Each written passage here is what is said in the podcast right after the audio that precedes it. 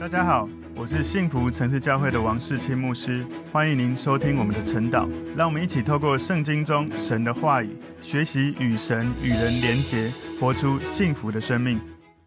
好，大家早安。今天我们要一起来看今天晨祷的主题是耶路撒冷会议。耶路撒冷会议，我们默想的经文在使徒行传第十五章一到五节。我们先一起来祷告。圣灵，我们谢谢你带领我们今天透过使徒行传十五章。让我们了解，在当时耶路撒冷会议开出了一个很重要的这些决议，以至于福音工作能够从犹太人到外邦人能够顺利的持续的传递下去。求圣灵也带领我们有你的属灵的智慧，明白什么情境如何遵行神的话语。感谢主，奉耶稣基督的名祷告，阿门。好，我们今天的主题是耶路撒冷会议，默想的经文在使徒行传十五章一到五节，有几个人从。犹太下来教训弟兄们说：“你们若不按摩西的规条受割礼，不能得救。”保罗、巴拿巴与他们大大的纷争辩论，众门徒就定规，叫保罗、巴拿巴和本会中几个人为所辩论的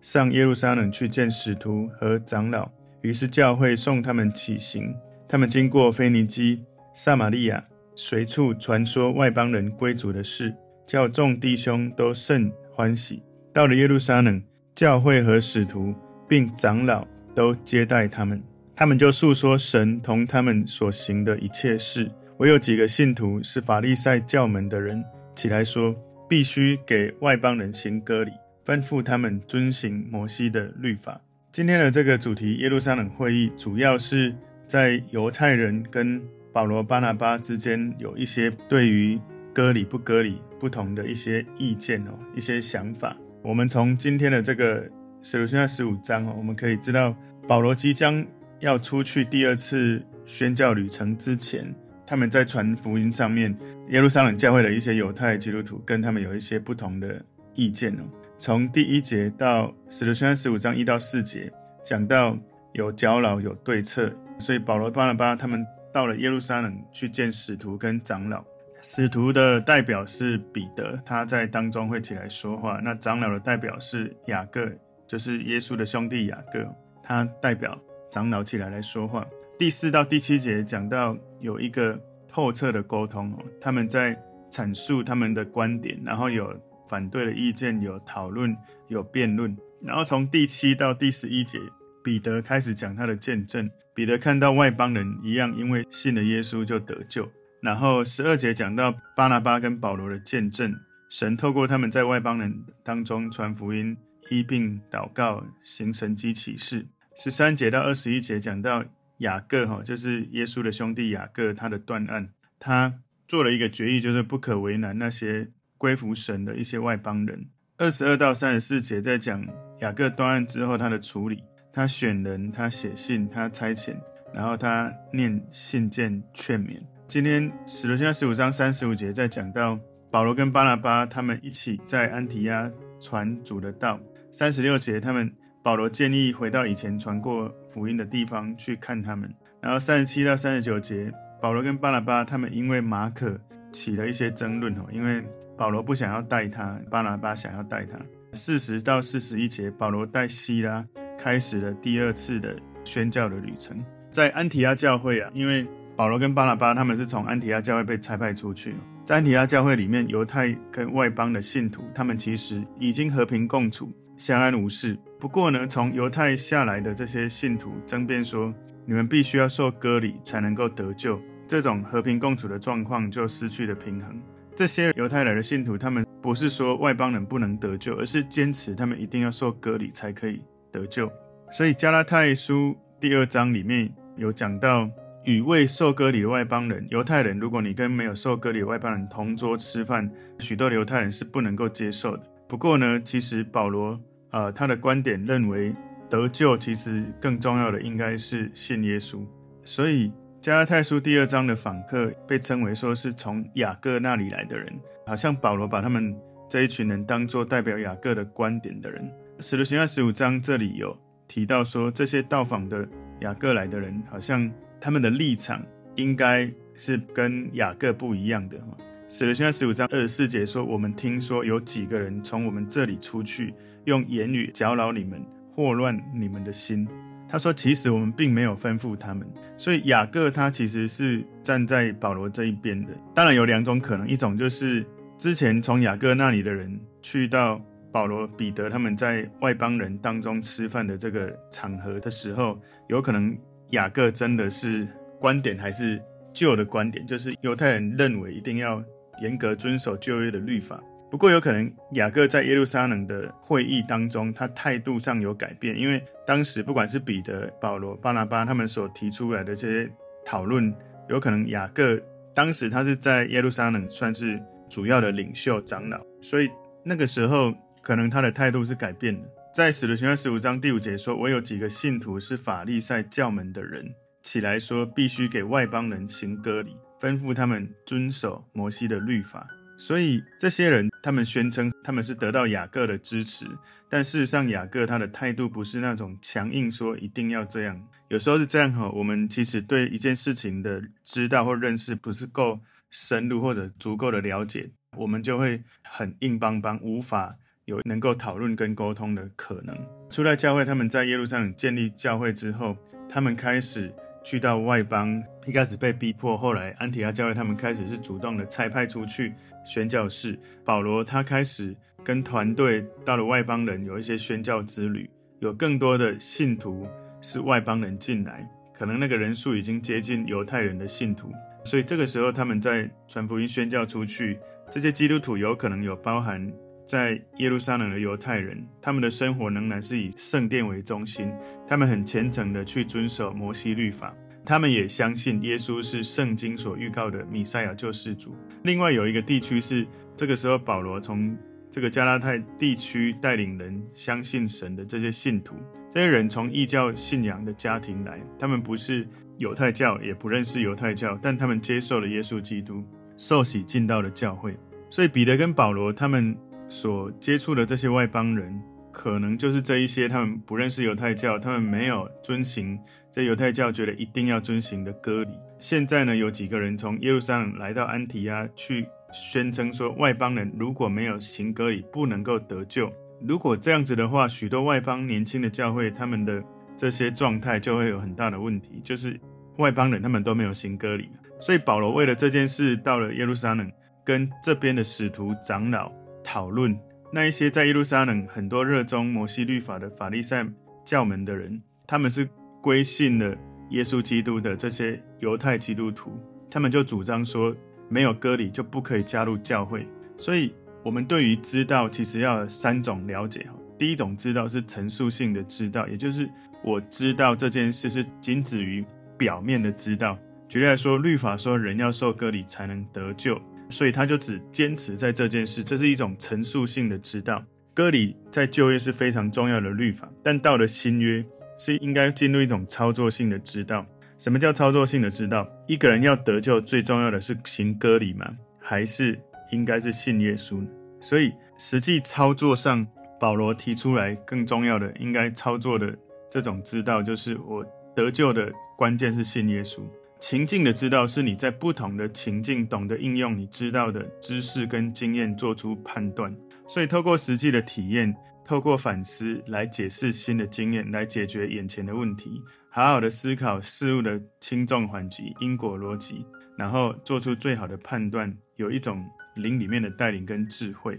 所以许多的严谨的律法里面，保罗不只是他是法利赛人中的法利赛人，他知识表面的知道是很清楚的。而且他自己有实际的操练，然后他延伸这样的知道，不管是律法或恩典，他知道透过圣灵的带领，在真理的框架里面，在不同的情境，他能够有妥善的运用，才不会被律法捆绑。他又能够在圣灵的带领里面有自由。所以，我们不能没真理、没框架，我们也不能没圣灵、没有能力。从割礼这件事情，其实保罗在不同的情境当中，他有延伸的知道，哈，它是一种。情境的知道，情境的知道是延伸的应用。所以保罗他曾经在路斯德为提摩太行割礼。他在加拉太书讲到提多的时候，提多他是外邦人，他是希腊人，但他没有勉强提多受割礼。他的信念里面就认为外邦人不需要受割礼也可以得到救恩。因为有时候是这样，你不太能够明白为什么提摩太他的爸爸也是希腊人，保罗要为他行割礼。提多他的爸爸也是希腊人，为什么不受割礼？那到底行割礼对还是错？保罗并不反对行割礼，但是如果把行割礼当作外邦人得救的先决条件，这样子割礼就不只是一种礼仪，而是在福音上面增加了条件，救恩会混乱。所以保罗不为提多行割礼，只要信耶稣就够了。因为保罗他的父母亲都是外邦人，保罗为提摩太行割礼，因为他的爸爸是希腊人，他的妈妈应该是犹太人，所以他为提摩太行割礼，其实是为了福音的缘故。不是好像他没有行割礼不能够得救，所以我们就要去理解行割礼，这是一定要的吗？甚至吃拜偶像的食物可以或不可以？事实上，保罗在讲吃拜偶像的食物有至少四五种可能的答案，所以我们要知道一件事情，不只是表面的知道，要操作，要有延伸的应用。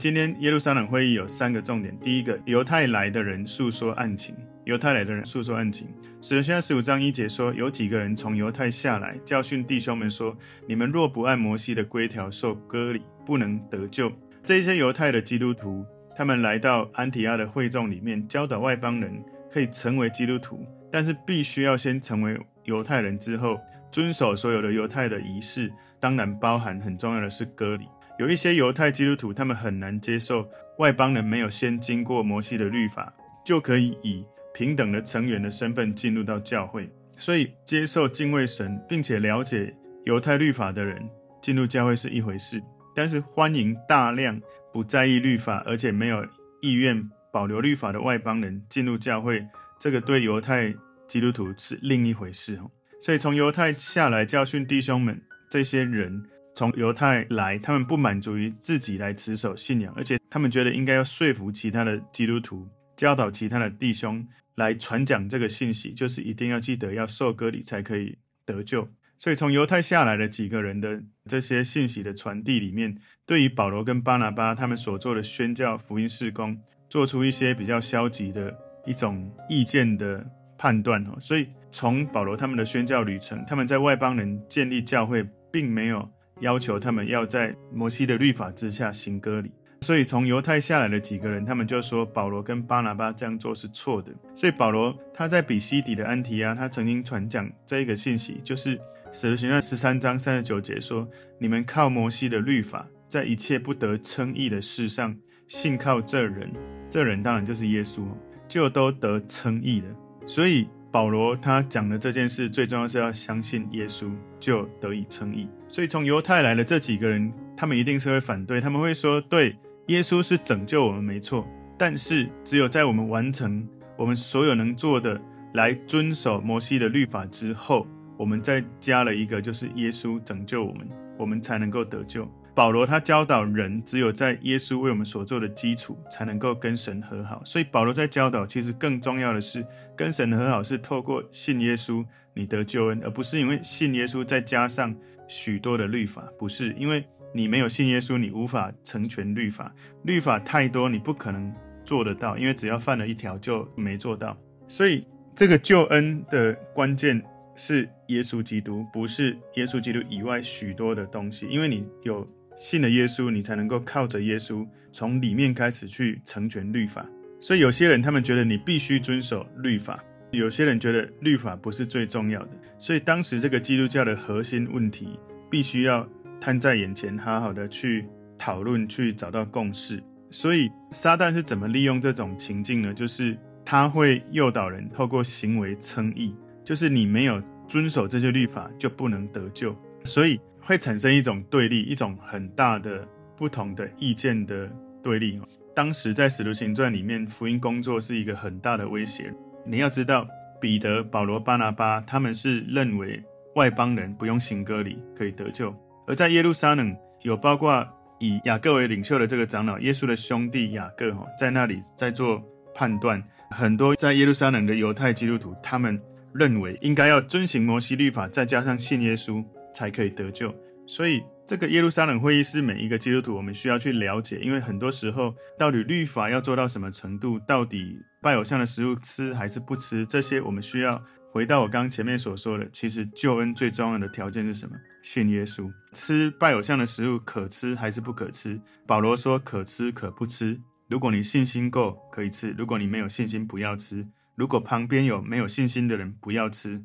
所以，其实保罗他懂得情境中的知道。我们在对真理的应用的时候，一定要学习。你有陈述的知道，你有操作的知道，你有情境的知道。你不能都只是用一种陈述的知道，要人家一定要这样做。所以有很多基督徒，他太律法、太宗教，他太就是。严谨的觉得这件事就只有这样，没有任何讨论空间，那就只停留在陈述的知道。你需要在操作当中知道不同的情境，你要知道在真理的框架、圣灵的带领里面有不同的重要的这个判断。可是一定要是在以耶稣基督为根基、以神为本的角度来看。所以第一个是犹太来的人诉说案情，这是今天的第一个大纲。第二个大纲，保罗和巴拿巴回应犹太人。保罗和巴拿巴回应犹太人，使徒行传十五章第二节前半段说，保罗、巴拿巴与他们大大的纷争辩论。哇，大大的纷争辩论，我们可以想象当时这个情境哦。保罗、巴拿巴需要去回应，需要去跟他们辩论。神在外邦人当中，透过保罗、巴拿巴做了许多神迹奇事，让福音大大的传到外邦人当中，也是因为。这个外邦人的宣教工作，我们这些外邦人，我们不是犹太人，我们才有机会去认识这个信仰，而且不用受隔离。我们应该，你现在在听到的人，理论上我们应该都不是犹太人哈。我们如果是男生，你是不需要行割礼就可以得到救恩的。所以，其实保罗、巴拿巴他们在这一件事情，就是坚持不要勉强外邦人一定要受割礼。保罗、巴拿巴他们展示一个真正牧羊人的心。跟那些坚持在教会里面宣扬、坚持立场、教育的人对抗跟争论，所以使徒行传十五章二节后半段这里说，众门徒就定规，叫保罗、巴拿巴和本会中几个人为所辩论的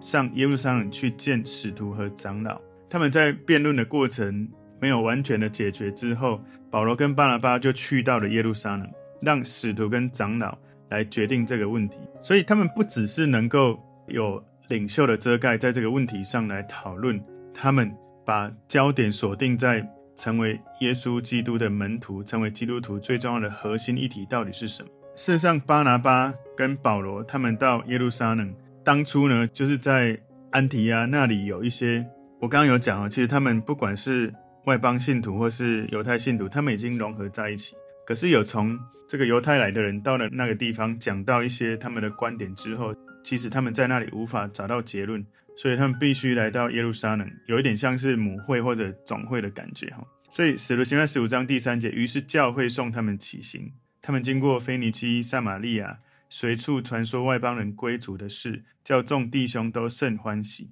所以当保罗跟巴拿巴去耶路撒冷的路上，他们发现有许多其他的基督徒为神在外邦人当中所做的事感到高兴。也就是说，并不是所有犹太基督徒都跟这个从犹太来的人所坚持一定要受割礼才可以得救，并不是完全都是有这样的看法的。所以今天第三个重点，犹太人重新陈述他们的教导。犹太人重新陈述他们的教导。使徒行传十五章第四节，到了耶路撒冷，教会和使徒并长老都接待他们，他们就述说神同他们所行的一切事。所以在这里呢。指的是耶路撒冷教会为这件事召开一个整个教会性的聚集，一个聚会，这是非常有名的耶路撒冷会议。所以保罗、巴拿巴他们就报告有关他们在外邦人当中所做的福音工作实际的情形，他们就陈述神的神迹跟他们同在，如何行动，如何影响这些外邦人，表示他们所传的这个福音工作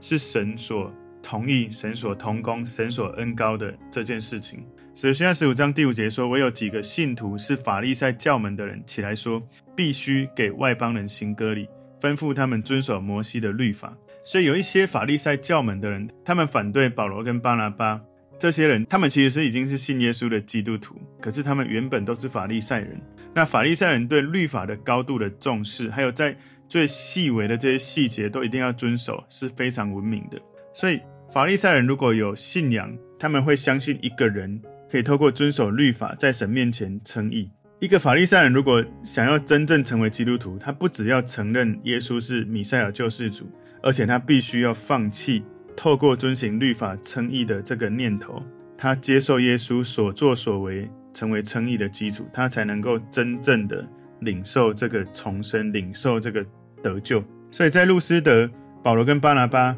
他曾经，我们前面之前有分享过哈，他不允许那些异教徒只是把耶稣加进去他们的罗马众神当中，成为其中一个神。他不要他们这样。保罗要他们离弃假神，归向永生的神。所以使徒行传十四章十四节，巴拿巴、保罗二使徒听见，就撕开衣裳，跳进众人中间，喊着说：“诸君为什么做这事呢？我们也是人，性情和你们一样。我们传福音给你们，是叫你们离弃这些虚妄。”归向那创造天地海和其中万物的永生神，所以这是我们昨天在看晨祷的信息里面，保罗、巴拿巴他们为人祷告，神迹奇事发生，所以当地人他们就觉得这些人好像是宙斯、希尔米，从那一些希腊罗马神话故事天上的神降临到人间哈。但是保罗、巴拿巴提醒他们，我们不是这些神，我们只是传福音的人，要他们把相信的神要仰望在耶稣身上。所以这些已经成为基督徒的法利赛人，他们也必须要做同样的事，就是像保罗对这些外邦人所说的，要放掉你以前所信靠的这些神。成为基督徒的法利赛人，他们必须要放掉遵行律法而称义。其实这件事已经成为他们的神，一定要遵行律法才能够称义。法利赛人他们必须要放掉这件事，然后把耶稣成为最重要的仰望的对象。信耶稣的法利赛人不能够哈把耶稣加进律法里面。举例来说，耶稣帮助我透过遵行律法来称义，也就是说，遵行律法是法利赛人真的觉得重要中的重要。如果你真的要成为基督徒，不能够遵行律法是最优先，然后信耶稣是加进来的。所以保罗他本来其实他也是法利赛人，在。腓立比书三章五节说：“我第八天受割礼，我是以色列族便雅悯支派的人，是希伯来人所生的希伯来人。具有律法说我是法利赛人，所以保罗他本身是非常纯的法利赛人，是非常纯的希伯来人，因为他是说希伯来话的希伯来人，所以他不是那种希伯来人后来被外族同化之后后来说希腊话的希伯来人，他是讲希伯来话的希伯来人，然后他后来成了基督徒。”所以他知道耶稣来不是要帮助他去成全，成为法利赛人，去遵行他们过去只以摩西律法为最重要的根基，不是这样。他知道耶稣是他的救恩，他知道人称义不是因为行律法，而是因为信耶稣基督。所以加拉太书第二章十六节说：“既知道人称义不是因行律法，乃是因信耶稣基督，连我们也信了基督耶稣。”使我们因信基督称义，不因行律法称义，因为凡有血气的，没有一人因律法称义。所以这里我们看到使徒行十五章五节说，这些法利赛教门的人说，必须给外邦人行割礼，吩咐他们遵行摩西的律法。这些以前是法利赛人，后来信耶稣的人，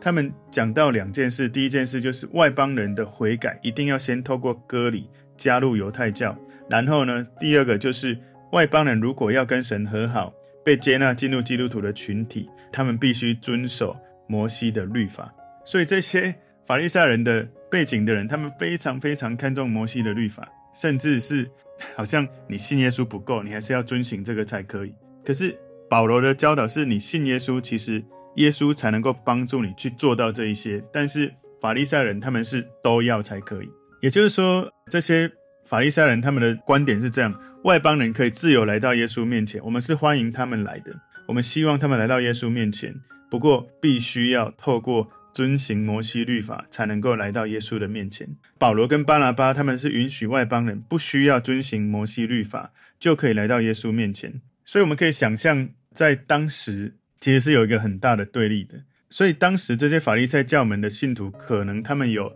一个坚持的。旧约的经文是出埃及记十二章四十八节说：“若有外人寄居在你们中间，愿向耶和华守逾越节，他所有的男子务要受割礼，然后才容他前来遵守。他也就像本地人一样，但未受割礼的都不可吃这羊羔。本地人和寄居在你们中间的外人同归一例。所以不只是这样，在以赛亚书五十六章六节说，还有那些与耶和华联合的外邦人，要侍奉他，要爱耶和华的名，要做他的仆人，就是凡守安息日不干犯又持守他约的人。所以他们可能会引用这些经文来说，外邦人被邀请加入的约是一个割礼的约。所以你知道吗？其实不管是行割礼不行割礼，不管是在安息日可不可以治病，不管是拜偶像的食物可吃不可吃。其实，如果我们所有这一切，我们已经是在新约之下的人了。我们如果没有把这一切的焦点指向耶稣，我们就会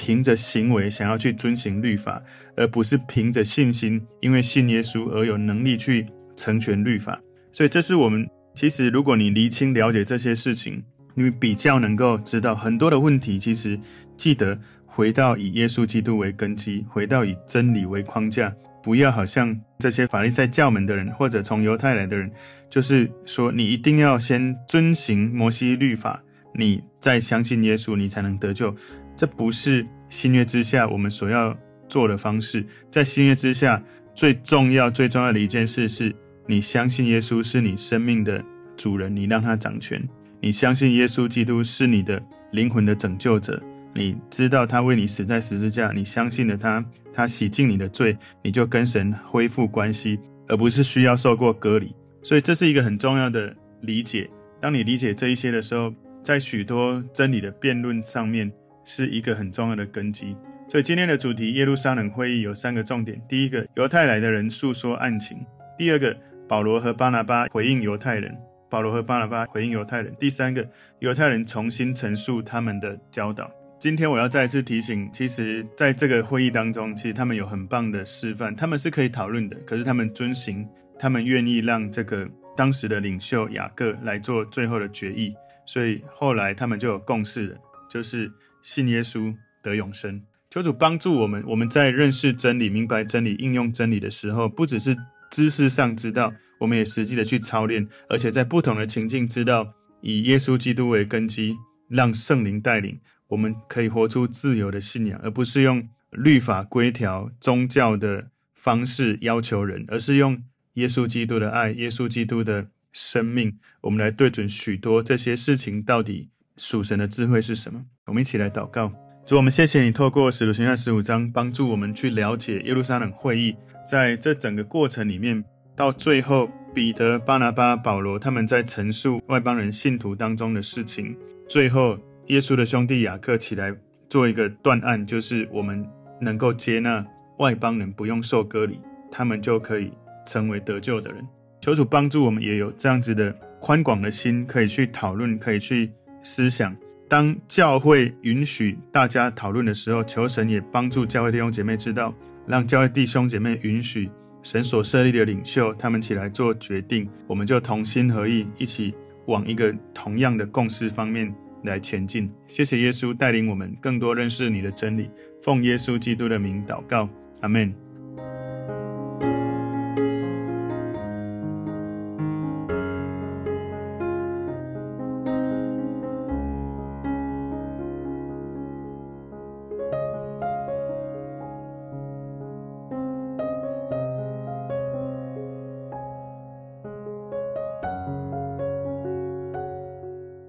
如果这个信息对您有帮助，请您在影片下方按赞、留言，并分享给您的朋友，分享在您的 IG、Facebook、Line 或者其他的社群媒体上面，来祝福您的朋友。当然，也别忘了订阅我们的频道和开启小铃铛，这样您就可以收到我们最新的影片通知哦。